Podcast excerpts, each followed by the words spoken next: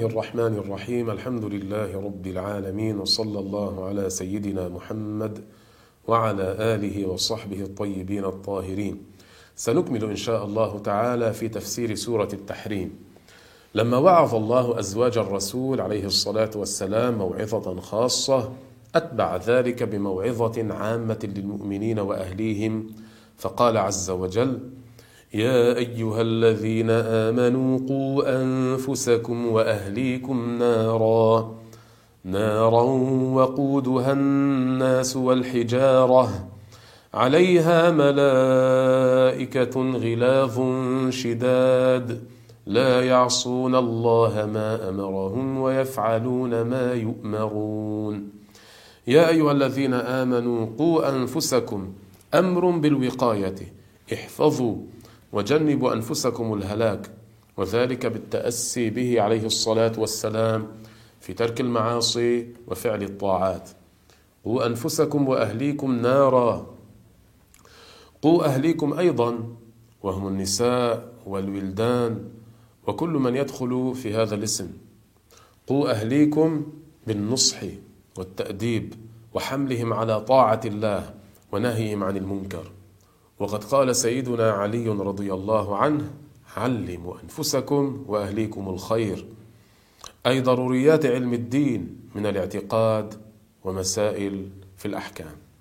وقال عطاء رضي الله عنه أن تتعلم كيف تصلي وكيف تصوم وكيف تبيع وكيف تشتري وكيف تنكح وكيف تطلق فمن تعلم وعلم أهله وعملوا بذلك فقد حفظ نفسه وأهله من النار التي عظم الله أمرها بقوله وقودها الناس والحجارة. وقودها أي ما توقد به. وهذا الوقود والحطب هو الناس أي الكفار الذين أعرضوا عن الإيمان بالله ورسوله. والحجارة وهي حجارة الكبريت الأسود كما قال ذلك ابن مسعود رضي الله عنه. وخصت بذلك أي حجارة الكبريت لأنها تزيد على جميع الأحجار بخمسة أنواع من العذاب وهي سرعة الاتقاد نتن الرائحة كثرة الدخان شدة الالتصاق بالأبدان قوة حرها إذا حميت. نسأل الله السلامة. نعم من العلماء من فسر الحجارة هنا بالأصنام. وقول الله عز وجل عليها ملائكة غلاظ شداد لا يعصون الله ما أمرهم ويفعلون ما يؤمرون. أي على النار أي يلي أمرها وتعذيب أهلها خزنة وهم ملائكة غلاظ شداد.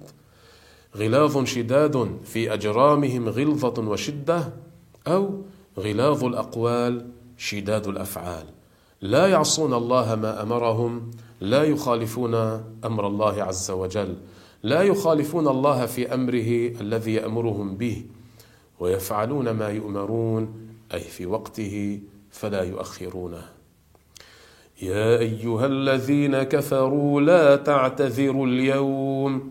يقال للكافرين في الآخرة لا تعتذروا وذلك عند إدخال الملائكة إياهم النار. لأنهم لا ينفعهم الاعتذار فلا فائدة فيه. لأنه قد قدم إليهم الإنذار في الدنيا فأعرضوا عن الإيمان وهذا النهي لتحقيق اليأس. إنما تجزون ما كنتم تعملون أي تعطون جزاء ما كنتم تعملون في الدنيا. لأن الآخرة دار الجزاء على العمل والدنيا دار العمل.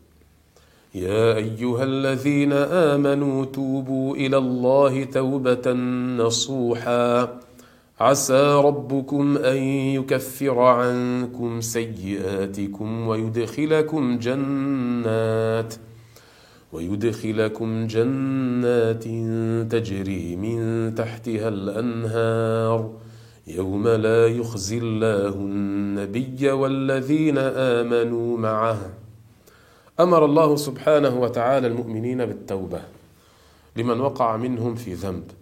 توبة نصوحة أي بالغة في النصح. توبة صادقة خالصة. التوبة النصوح أن يتوب من الذنب ثم لا يعود إليه. التوبة التي لا تعلق لحق آدمي فيها لها ثلاثة شروط. الندم أسفا على عدم رعاية حق الله. الإقلاع عن الذنب في الحال العزم على أن لا يعود إلى الذنب. فإذا اجتمعت هذه الشروط في التوبة صحت وإن فقد شرط منها لم تصح التوبة. وأما التوبة من المعصية التي لها تعلق بحقوق بني آدم أو كانت بترك فرض فشروطها أربعة. هذه الثلاثة المتقدمة والرابع أن يبرأ من حق صاحبها إن كانت تبعة لآدمي وبقضاء الفرض إن كان تاركا له كأن كان تاركا لصلاة أو زكاة أو كفارة ونحو ذلك. فتوقف صحة توبته على إبراء ذمته. ثم التوبة من المعصية الكبيرة والصغيرة واجبة عينا فورا على كل مكلف. عسى ربكم أن يكفر عنكم سيئاتكم ويدخلكم جنات تجري من تحتها الأنهار. يوم لا يخزي الله النبي والذين آمنوا معه. عسى هنا واقعة موقع القطع والبت. أي توبوا إلى الله توبة نصوحا يكفر الله عنكم سيئاتكم. فالتائب من الذنب كمن لا ذنب له. عسى ربكم أن يكفر أي أن يمحو عنكم سيئاتكم التي ارتكبتموها في الدنيا. ويدخلكم جنات تجري من تحتها الأنهار أي تجري من تحت أشجارها وغرفها الأنهار. يوم لا يخزي الله النبي والذين آمنوا معه. ذلك اليوم وهو يوم القيامة يكون النبي صلى الله عليه وسلم معززا مكرما غير مذلول فإنه نبي الله وحبيب الله ولا يخزي الله المؤمنين الذين اتبعوا محمدا صلى الله عليه وسلم حق الاتباع. ثم قال الله عز وجل نورهم يسعى بين أيديهم وبأيمانهم يقولون ربنا أتمم لنا نورنا واغفر لنا إنك على كل شيء قدير. نورهم يمضي قدامهم وبأيمانهم. يضيء لهم نور عملهم على الصراط على قدر أعمالهم. يقولون ربنا أتمم لنا نورنا. والمراد بإتمامه إبقاؤه ودوامه. واغفر لنا إنك على كل شيء قدير.